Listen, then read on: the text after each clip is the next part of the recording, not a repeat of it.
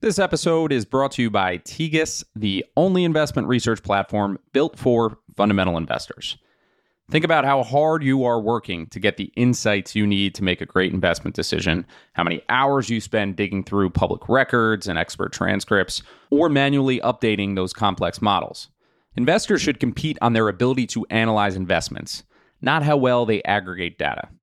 That's why Tegus offers a unified end to end research platform that combines robust qualitative content sets, up to date financial data, management and culture checks, and more all in one easy to use, streamlined user experience. 95% of the top 20 global private equity firms use Tegus. Learn more and get your free trial at tegus.com slash Patrick. This is Business Breakdowns. Business Breakdowns is a series of conversations with investors and operators diving deep into a single business. For each business, we explore its history, its business model, its competitive advantages, and what makes it tick. We believe every business has lessons and secrets that investors and operators can learn from, and we are here to bring them to you. To find more episodes of Breakdowns, check out joincolossus.com. All opinions expressed by hosts and podcast guests are solely their own opinions. Hosts, podcast guests, their employers, or affiliates may maintain positions in the securities discussed in this podcast. This podcast is for informational purposes only and should not be relied upon as a basis for investment decisions. This is Matt Reustle, and today we are going into the land of convenience stores to break down Casey's General Store. Today, Casey's operates in 16 states in the Midwest and southern U.S. As of this recording, they have close to a $10 billion market cap and the number three player in their market.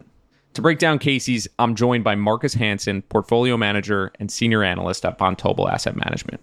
We cover the industry of convenience stores, including the competition that exists in this market and the unique geographical considerations.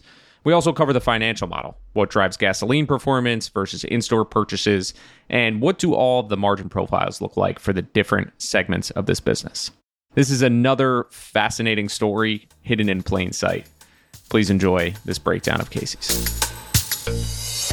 All right, Markus, excited to have you here on Business Breakdowns. As someone who's very fond of road trips, I'm quite excited to break down Casey's General Store. I thought the best way to start would be to actually introduce the concept. I don't think our audience will be too familiar given the geographical focus of Casey's General Store. So maybe you could start there and just paint us a picture of a Casey's General Store. Yeah, absolutely. And thank you for having me. Casey's is this beautiful Midwest American story of a convenience store. And when we think convenience store, what is the one thing that convenience does? It, it sells you the most valuable commodity, which is time, the ability to get things done very quickly and have time to do other things. If you've ever driven down through Jersey or through Pennsylvania, you're probably familiar with Wawa and Sheetz.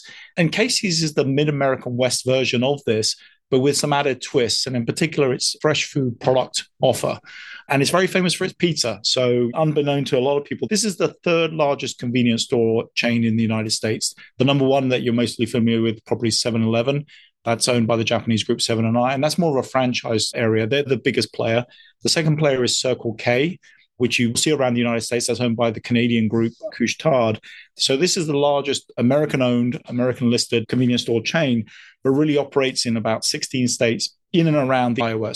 The company started off in Iowa in the 1960s and developed over time, expanded out of its sort of a three-state base into about 16 states. So primarily today, Midwest, Southwest United States the store, if you think about the convenience store layout, you have three formats. You've got the 3,000 square foot, which is a traditional convenience store size, 5,000 square foot one, and then the big one, which is the one where you have multiple gas stations where you can fill up, along with a very large 7,000 square foot area.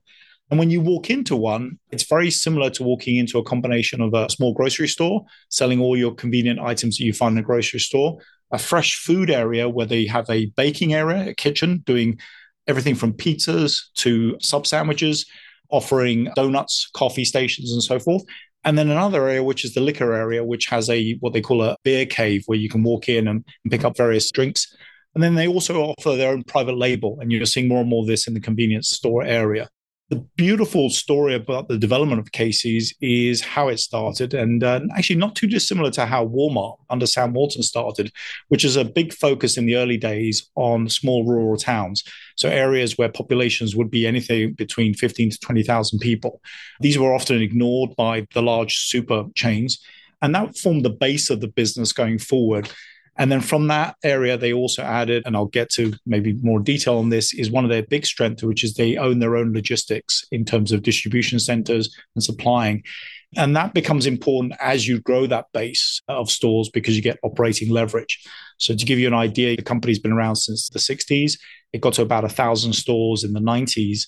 And now we're at 2,500 stores. And in fact, actually, just yesterday, they announced an additional acquisition of 63 stores with the view that they can probably grow this business to twice this size in the existing footprint of states that they operate. And from their distribution centers, there's currently three. They'll probably expand to another fourth one. They can supply these, and there's significant operating leverage, which drives actually very nice margins in the business going forward. You touched on the convenience store market and some of the other big players. I'm curious, as a market, is it geographically fragmented where you have certain players dominating certain regions? And historically, what has stopped one major player from just dominating the entire space? What allows it to still have this fragmentation? If you think about it, the modern convenience store stroke gas station, because it tended to go together, really evolved after probably the end of World War One, but then going into World War Two as cars became popular and a form of transportation to get around.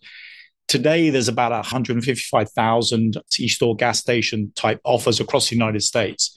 Significantly fragmented in the sense that big chunk of these, anywhere between 60 to 70,000 or half of these, are mom and pop chains. And if you think about it, if you drive into any intersection, if you're outside the cities in the burbs, every intersection generally has at least one or two players as you drive through. Sometimes there's a third one. It's generally at a major intersection. And one of those will be owned by a mum and pop. Those mum and pops will own anywhere from two to three to maybe 10. Then there'll be a small local regional chain, state chain that will own between 10 to 30. And then you have a national offer as well.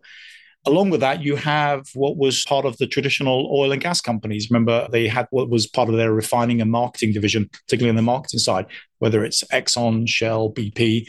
Traditionally, this wasn't a way for them to make money, it was more of a branding exercise for their fuel but they are also out there. And in recent years, you've seen them sell out of these businesses because bulk of their money is going towards exploration production and then also their refining where they make most of their money.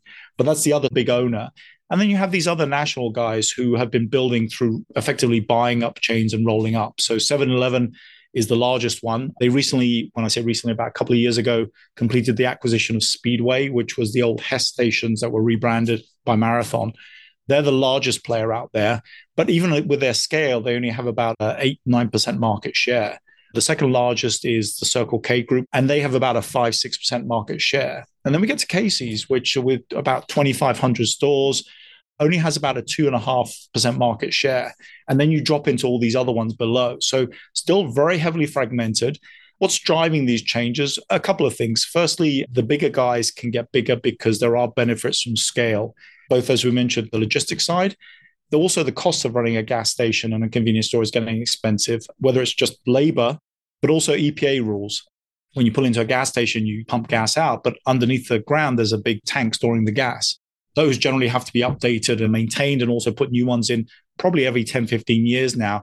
The cost of doing that has gone up three, fourfold in the last 15 years because of EPA rules for leakage and other things.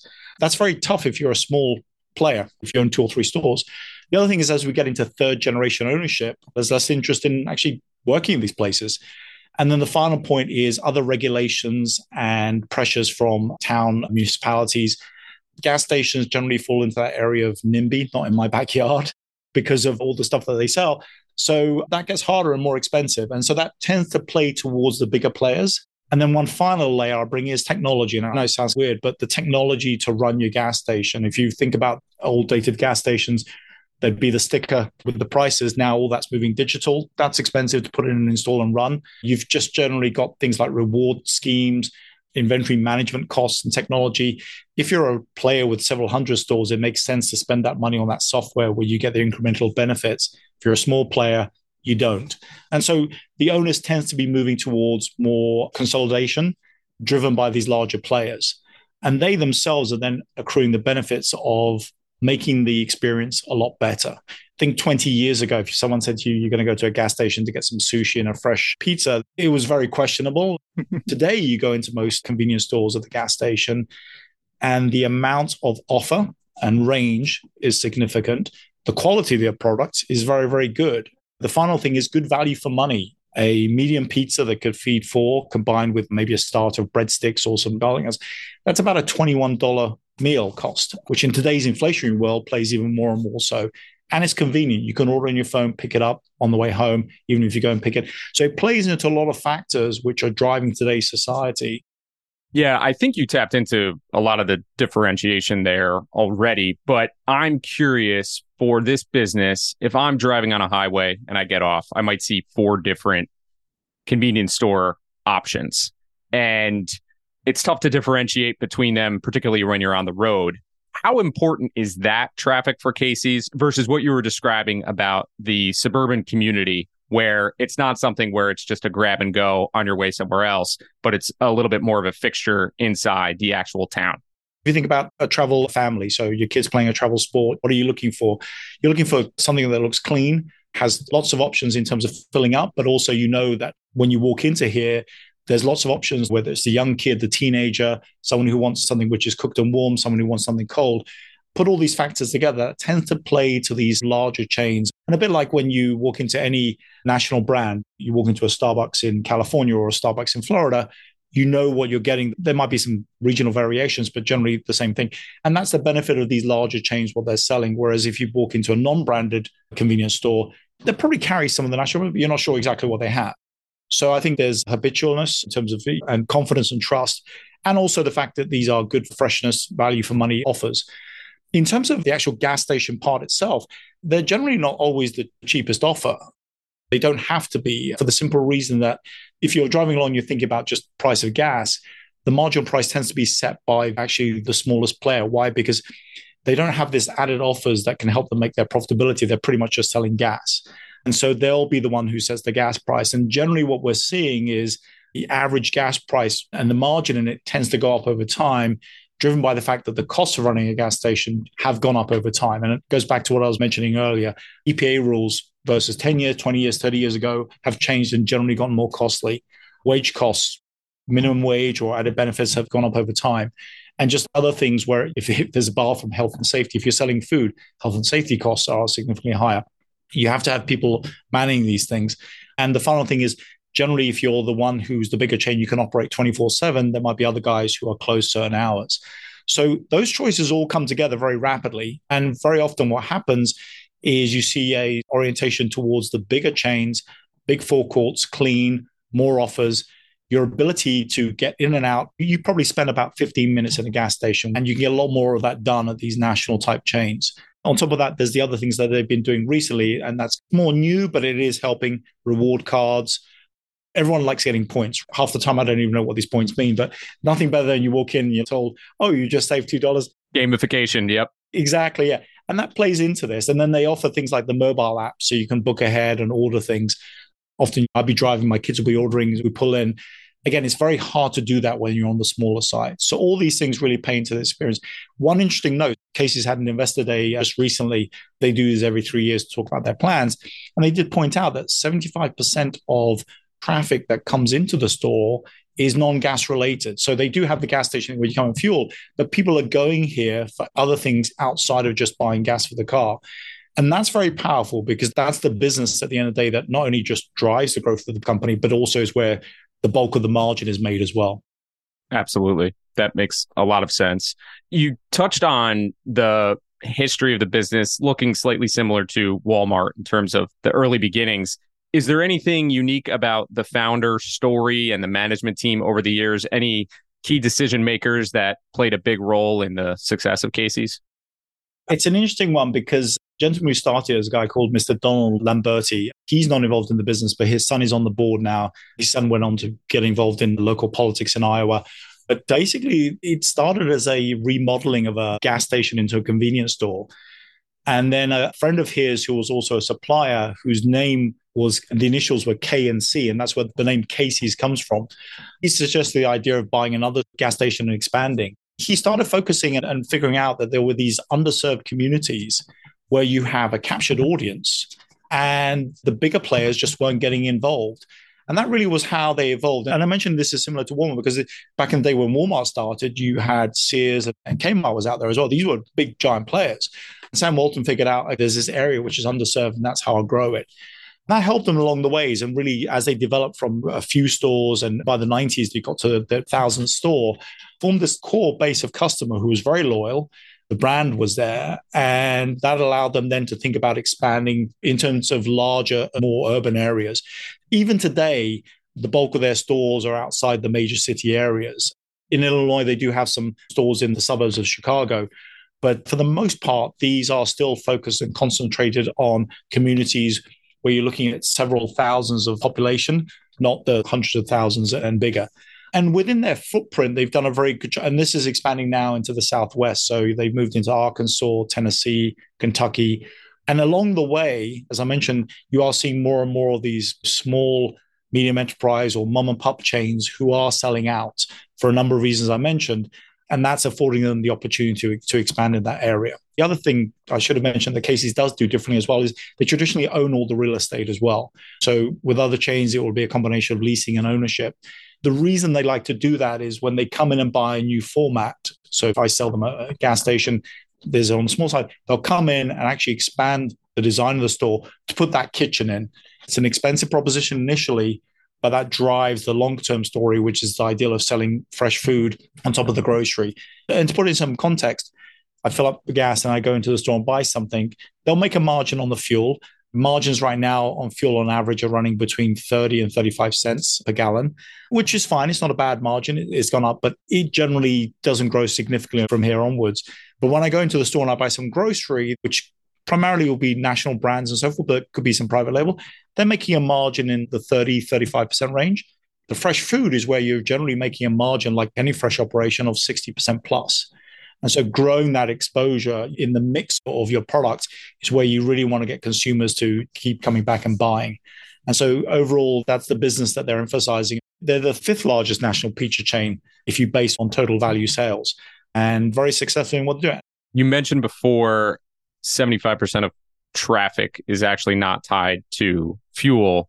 I'm curious just from a revenue or profitability standpoint, if you were to break down the different segments of the business, maybe it's just fuel versus retail, what would that look like?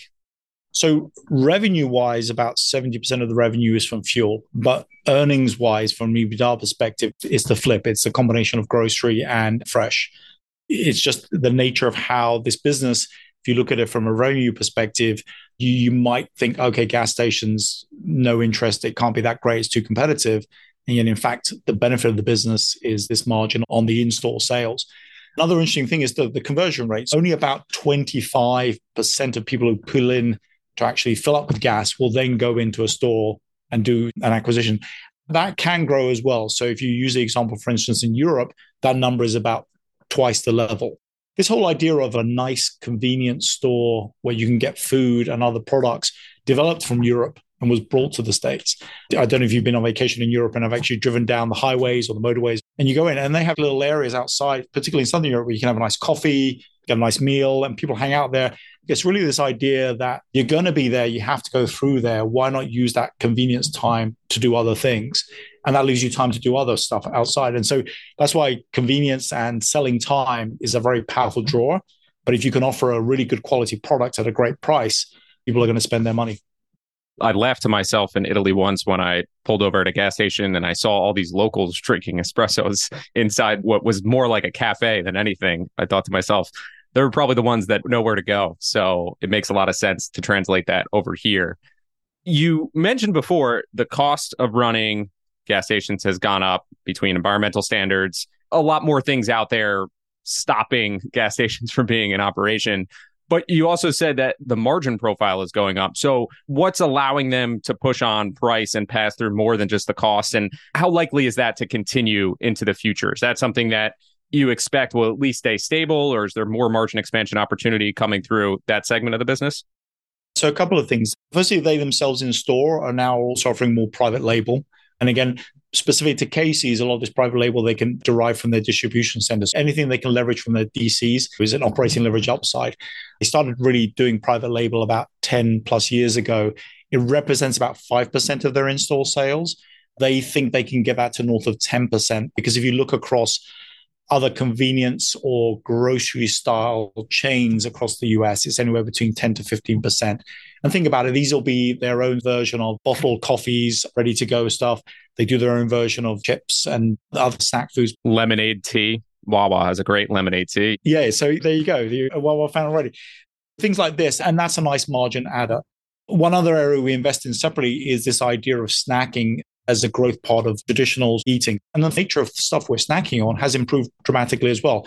As I mentioned, you know, 20 years ago, you wouldn't go to a gas station to get food. Now you walk into whether it's a Wawa or Casey's, the options there are quite decent, several hundred SKUs, but also the nature of the product as well. It's not just one basic snacking. You get a nutritional version, you get a low calorie version, gluten free versions. And so snacking has gone from something which was like an additional thing to actually becoming a mainstream one meal in every three is done this way. And certainly my kids, when they're on the road between their sports and school, gives them that added time. Whereas instead of going home, and spending an hour preparing a food and sitting down, get this done in 10, 15 minutes. I'm not saying it's the best way to live life, but it's just the nature of fact we keep running short on time because we have so many other things going on. And that plays nicely into the convenience side. The other thing is when you go into a convenience store, you're also meeting an emotional need. You're craving a Reese's candy bar. You're craving a, the Wawa lemonade. Emotional sales, generally, you don't measure on how much they're costing you. And once you're in the store, it's not like you can compare and say, I'm just going to pop across the street and see if that's 10 cents cheaper. If it's a right price and you want it right there and then, and you're talking about individual product sales. So you're not coming in to buy the one week supply of pizzas or so forth. And so that gives you quite a lot of margin flexibility. The final part was was coming back to what's helping to drive consolidation is the investment in technology.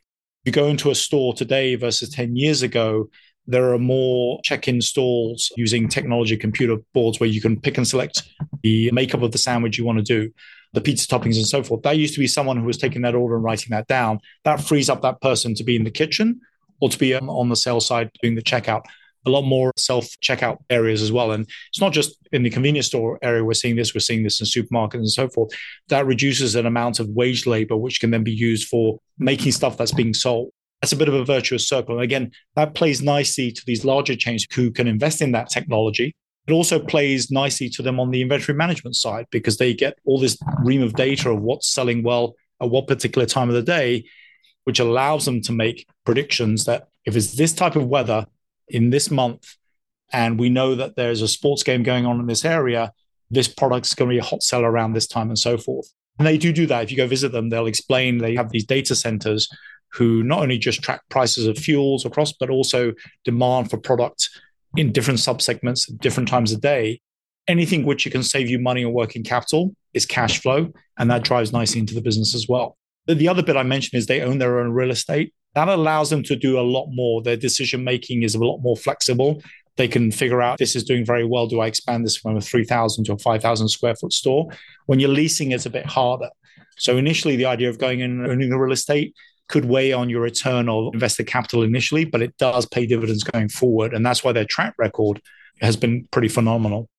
Yeah. When you mentioned earlier that the technology is a piece of the story, I thought about it a bit and realized convenience store kiosks were one of the first mainstream things that I saw in play probably 20 plus years ago, where they were using kiosks for a lot of different things. And many of the other chains were slower to adopt these things like supermarkets and even fast food restaurants. So it certainly rings true. When you put it all together, what does a typical Casey store do in terms of margin and you could talk about it at the overall business level or on an individual store basis. But what does the margin profile look like when you piece it all together? This is a business which really should be able to grow its sales in the mid single digit range with benefits of mar. As I mentioned, there's economies of scale that come from growing the network size because the distribution centers are fixed costs, which they can then get operating leverage from. And to give you an idea, these when they build these distribution centers, they're about $100 million to put together. They're roughly about 250,000 square feet, which, if you drive past a big Amazon warehouse, about half the size of an Amazon warehouse. But those can service, they say off the bat, about 600 stores. There's some redundancy in there that allows them to actually service about a 1,000 stores. And that's within a 500 mile geographical range. So when you look at Casey's, their argument is that in their current footprint, there's about 70% of that geographical area which is still not served by them, where if they were to add stores, they could do from the DCs. That gives you a lot of economy of scale there. So on the margin side, generally they can probably get an incremental one, two, three percent of added margin growth there. So EBITDA margins can grow eight to ten percent if they can keep that sales growth growing. Where is it today? You got an average margin around between six to six and a half percent, which from a retailing perspective is quite attractive. think traditional retailers when I'm talking like food retailers and so forth, if you're making margins anywhere between two, three, or four percent, it's great. So this is higher on this. And then that margin growth going forward, the idea is that as you sell more grocery and particularly prepared food, you should grow that margin up as well.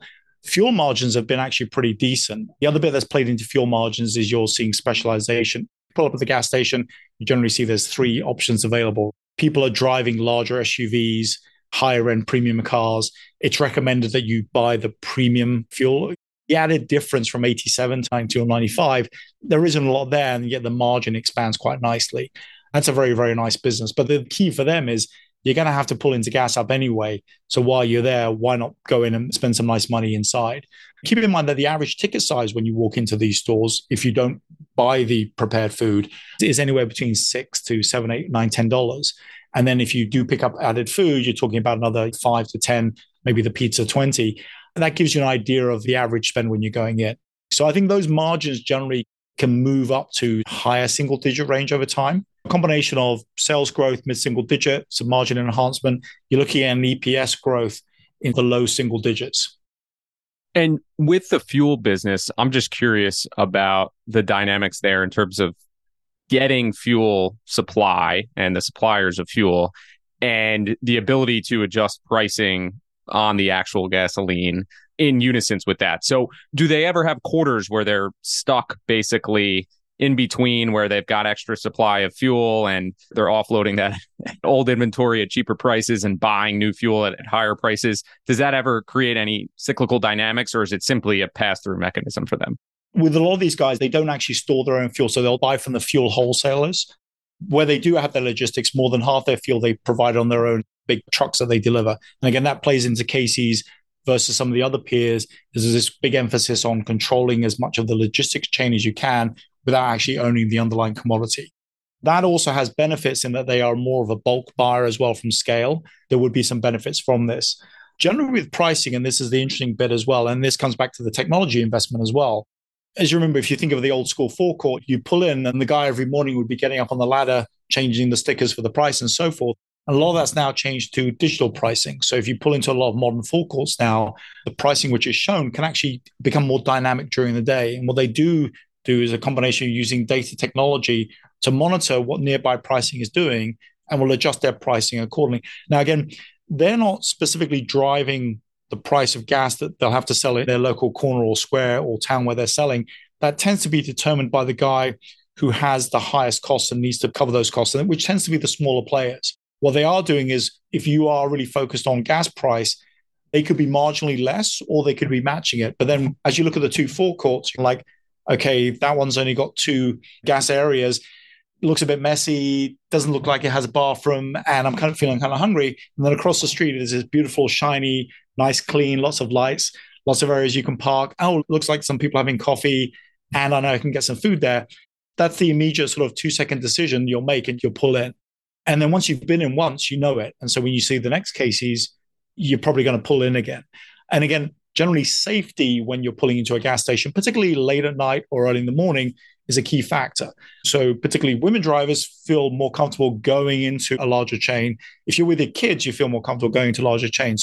Yep. If it's 1 a.m. and I need to use a bathroom and I'm going to have to use a key, it's going to be a no for me. and I'm willing to pay more than an extra penny or two for the gas as well. That's an easy way for me to make the decision. When you start thinking about the growth strategy, you mentioned a little bit in terms of the opportunity based on logistics presence. How do they go about that in terms of expansion and going into new territories? It sounds like it's still very geographical based where they feel like they haven't saturated the markets that they're in. Are there opportunities to expand into other states, or is it mostly just focusing on their core markets and getting more penetrated there? Right now, the business originally uh, centered around Illinois, Missouri, and Iowa. And then they expanded into sort of the ancillary states.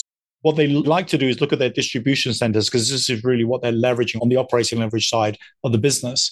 You draw a circle of 500 miles from which logistically it makes sense to operate. So actually, yesterday they announced an acquisition of some 60 stores. Is a predominantly Tennessee-based operator because of the nature of its ancillary and geographically next door is people who had been maybe driving one part will see Casey's and they know it. And so it becomes a network effect of, oh, another Casey's opened up in the area. And then it becomes a word of mouth thing as well. So that's generally how they're expanding right now. They seem very happy with this Midwestern area. It's an area where the competition is slightly less from the national chains. Why? Because I mentioned there's a lot more smaller towns. But you do have significant traffic going through in terms of freeways and highways. Where most of their competition in these mid-sized area tends to be uh, is from traditional QSRs like Domino pizza chains, the other fast food chains as well. You do have supermarket chains which have started to offer their own version of convenience as well. And then you have the dollar stores, which also cater to a significant part of this population. But again, the key leverage there is this idea of the fresh and the other stuff. And then also the branded private label, whether it's the drinks and other bits and pieces.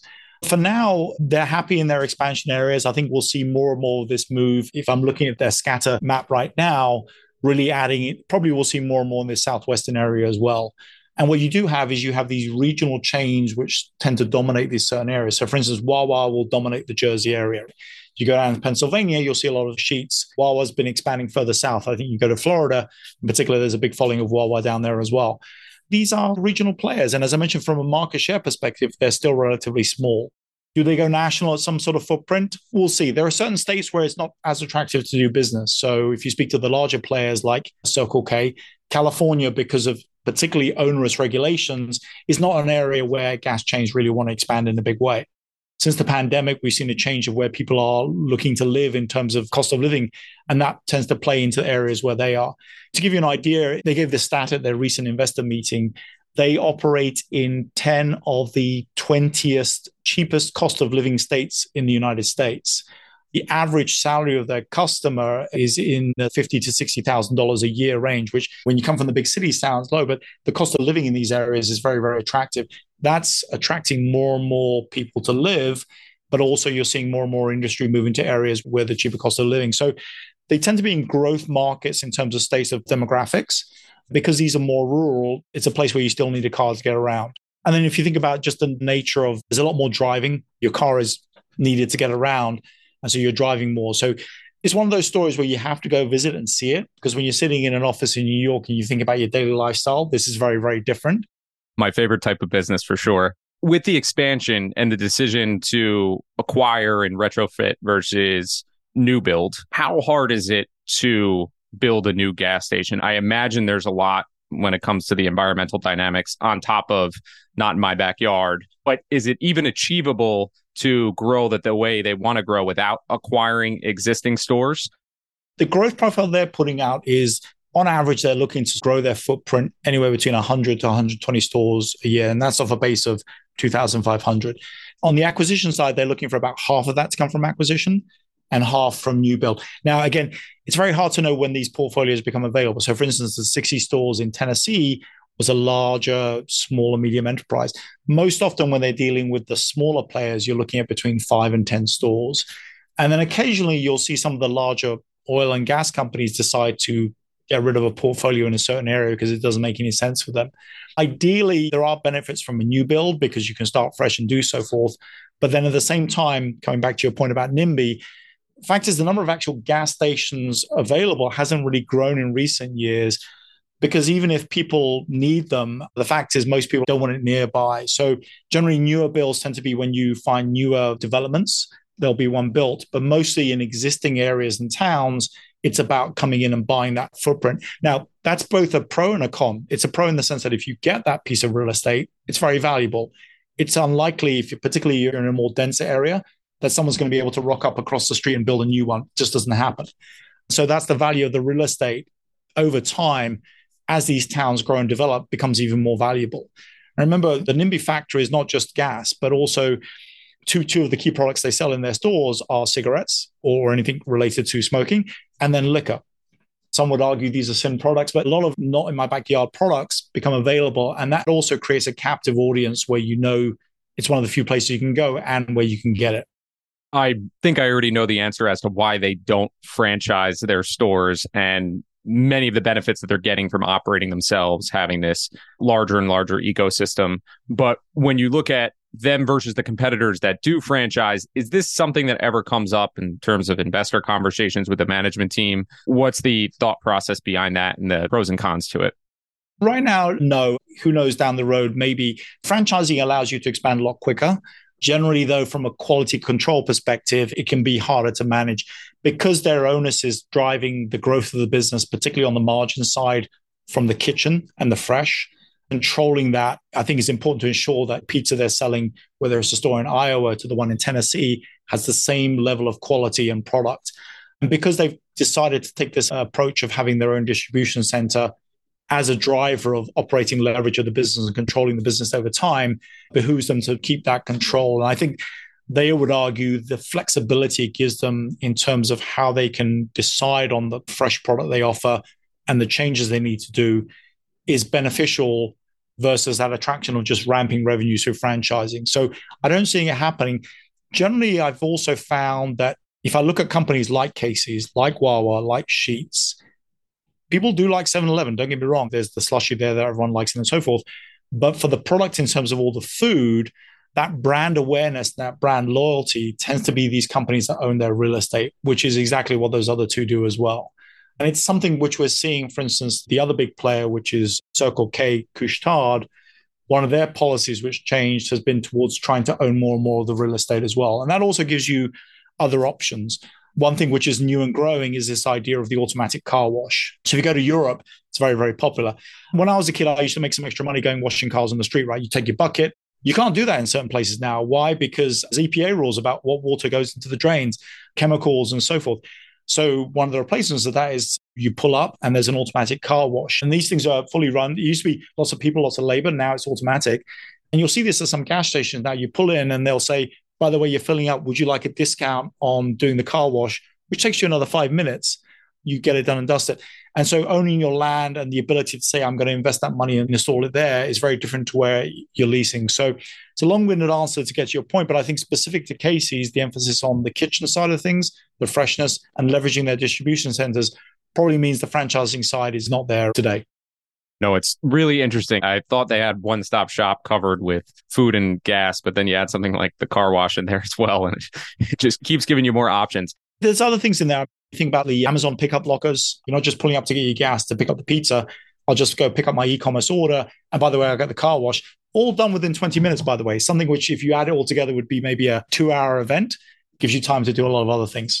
Do they ever have stores close? Is there much churn on the actual store base? With these guys, less so. They're still in expansion mode. What they'll often do sometimes is if they have two smaller stores and they get the space to do a bigger one, they'll maybe close two to move to another one for the most part, it is incremental growth. And then sometimes in acquisitions, and it does happen as you get denser in certain areas. Say you buy a portfolio of 60, five or six of those you may dispose because it doesn't make any sense.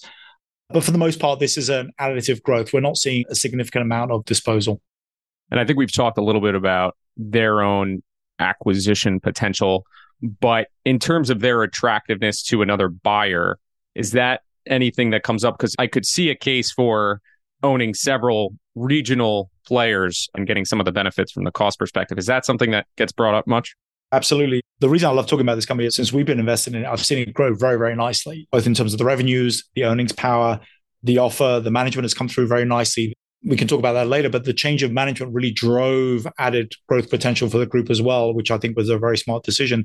This company was approached for acquisition by both 7 Eleven and Circle K, parent Couche-Tard, back in 2010 for the specific reason that they have this very strong presence in some of these key growth states. It was rejected by the management at the time. Kudos to them. You know, this is when the company was only at about a thousand stores. Since then, they two and a half. They'll be on track to more than treble the size of that business over the next few years, and done very well in terms of valuation of the company. There are benefits of acquisition in this space. It's heavily fragmented. Also, the nature of the synergies once you put smaller chains into larger chains can be quite attractive. So deals in the space generally are done for anywhere between 14, 15, 16, 17 times EBITDA. But the synergies from larger deals, and we've seen this elsewhere, can generally take maybe three to four points off that very quickly. The nice thing about this business is this is the nature of the product you're selling. The cash conversion rate is very fast and high. So the ability to delever quickly from free cash flow perspective is also very, very attractive. So very often you see deals happen, leverage bumps up, comes down very, very quickly because you're not sitting on a lot of long term working capital product. Everything is consumed within a very short period of time. There's no cereal sitting on the shelf for several weeks. And just the ability to lever back office technology and so forth makes this very, very attractive. Some of the other larger payers, they would have to pay up for it, though. This is a very good business. And the one thing they do, which others are copying, is this idea of the emphasis on fresh. And I think this is something we'll see others wanting to learn from the Casey side. The story on the pizza thing is pretty phenomenal. You referenced the multiple range. I think you said 12 to 14 times EBITDA. Is that 10 to 12 or 12 to 14? Is that the multiple range that Casey's and some of the peers are trading at? In the case of Casey's, they're on about a sort of nine to 10 times. That's on forward numbers. I think paying up to anywhere between 12, 13 times is pretty fair given the growth potential they have. Generally, when you get above the 14 times, you start to price in a bit of the acquisition option. This is also a company, by the way, as I mentioned, as they're gaining scale, is also still small right now. I mean, I think the dividend yield is less than 1%, but they have put in place and particularly under this new management since 2019, the idea of actually growing a nice steady dividend as well. So they want to become a bit of a dividend story play going forward. They're very underlevered, generally a lot of free cash flow. They've been doing some buybacks recently as well, but mostly the focus here is this idea of becoming a dividend story over time as well. It sounds like they're still investing in the store growth, which I'm sure eats up a lot of the capital budget and free cash flow. Is there a inflection point where that starts to transition more towards returning that capital to shareholders? Right now, it's a good balance between the both. They found themselves in a situation where they're very underlevered relative. I mean, this is the type of business that can easily carry two to two and a half times leverage. If they have to do a large deal, maybe three times. Right now, they're running at about one ish. And part of that is the scale of the company. Like I said, they've added 1,500 stores in the last 10 plus years, really grown the business. And I think that we'll see them adding maybe a thousand stores in the next few years as well. And there's significant free cash flow generation because of the nature of the model. But I think the fact that they've talked about this dividend policy, that dividend probably grows faster than earnings over time. I think they can balance both. I just want to come back to the management because in 2018 19, there was a change of management. This traditionally was run by very much the same management that had been there. And, and remember, the company had changed. It had been really a six, seven state business, which was now in 16 states, gone from one distribution center to three distribution centers, much larger footprint they took the decision to look outside the business for senior management. And the CEO himself actually was originally 7 Eleven. He also operated International House of Pancakes, IHOP. And so it was good pedigree. Yeah, good pedigree. He knew one of the bigger competitors, but also remember this emphasis on food and almost restaurant grocery style offering. And he really also brought in a lot of the emphasis on spending on the technology side. Why? Because he'd seen this at larger chains and how that could drive productivity, but also give management a better understanding of what's really selling well and become faster to responding to demands. He came in and brought a bunch of other people from other various industry experience, including fintech and technology side of things. There's other other added avenues which I think they're considering down the road. The idea of a loyalty card, but also maybe some sort of digital wallet, and then also with the loyalty card, they can start selling you bundle offers. So every time you buy five pizzas, get the sixth one for free. Or if you fill up a certain amount of gas, you'll get the pizza thrown in for free and so forth. That's something which is still early stage right now. And I think they will look to grow and add. And I think that plays on the experience of the new management they're bringing in. From an ESG perspective, which is becoming more important, I think this will be their third year of reporting an ESG report. They're really working on everything on that side of things they have a lot of senior management who are women in their area. And keep in mind the background of Casey's was most of their store staff were women, and these women have grown through the management side. So we always think small mid-American company, this must be a very male dominated. It's actually a very diverse group of managers. What do you see as the key risks for this business? And ask another way, when do convenience stores have hiccups when they do operationally? One area which is going to be interesting is the shift to electric vehicles. This is government policy. This is just consumer habit is moving this way. Will become a bigger pie of the overall transportation fleet. It's not going to happen overnight. I know there are ambitious targets set by the White House, but the fact is, go to the car companies and so forth. Between logistics of actually building them, getting the stuff, but also charging stations, it's going to be a problem. But if we look 10 years from now, it's something they have, to, and they are preparing for this. So the evidence we've seen in terms of convenience stores and electric vehicles, probably the best market from a developed market perspective is Norway. So if you go to Norway, I think more than half car sales are now EVs. It's very heavily subsidized by the government and there's a lot of things that go into it. But there's a market where EV penetration of vehicle sales is pretty high. The company that's had the most data on this has been Couche-Tard, who owns Circle K. What they've seen is actually you do have this issue about, yeah, people can power up their EVs at home, but a lot of people forget to do it overnight. It takes a lot of time. If you want to go for the supercharger, again, you do get an NIMBY effect. It's very hard for most people to put a supercharger in their house because the transmission wires aren't there. Most gas stations tend to find themselves at the intersection of areas in towns where there's also power cables coming over and so forth. So the area where no one wants to be happens to have most of the resources you need. What they found is people pull in. Generally, most EVs today to charge correctly at a supercharge will be a 15, 20 minute event they're finding is people are going in, having a couple of cappuccinos, buying a few products because you're there anyway. You know, you're not going to sit in the car. You go in, and the average ticket spend is a bit higher. Now, the data is a bit incorrect in that most people who have EVs today, I would argue, are probably of a higher income cohort. So it probably isn't fully reflective of mainstream spending. But the early evidence is fairly positive. And specific to Casey's, they gave data at their last investor day where they talked about less than 1% of the customer base they see traffic coming into their stores they believe are EV related. And that's mostly in their Chicago area stores. It's a threat to be aware of. It's still early though, because you and I have this podcast 10 years from now, the bulk of the fleet out there will still be internal combustion engine. And if you go out to the, the Midwest area they operate, it's trucks, it's big SUVs. You're not seeing a lot of Teslas driving around. As far as the C store format, any further regulation on cigarettes and liquor. They are two areas where they do sell. Generally, they don't count on cigarettes being a growth area, but you are seeing this shift to vaping systems and so forth. And the fact is, there are still a lot of people out there who smoke. So, unless that is banned and we go to prohibition, America's had prohibition before, so never rule anything out. That would impact sales, but right now, I don't see any of that coming down the horizon. This has been an excellent conversation, and I've learned way more than I expected to in terms of all the different dynamics on this business. What do you think the main lessons are that you can pull away from Casey's and maybe apply elsewhere when you're thinking about investing framework?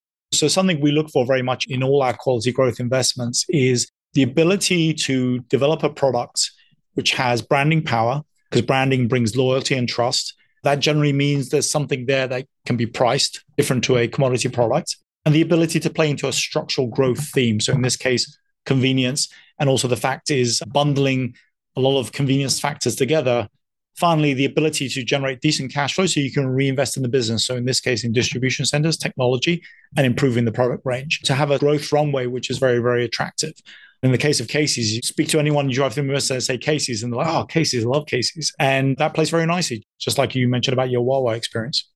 Excellent. Thank you very much, Markus. This has been an excellent conversation. I've enjoyed it very much. I appreciate you joining us. Yeah, thank you for your time. To find more episodes of breakdowns ranging from Costco to Visa to Moderna, or to sign up for our weekly summary, check out joincolossus.com. That's J O I N C O L O S S U S.com.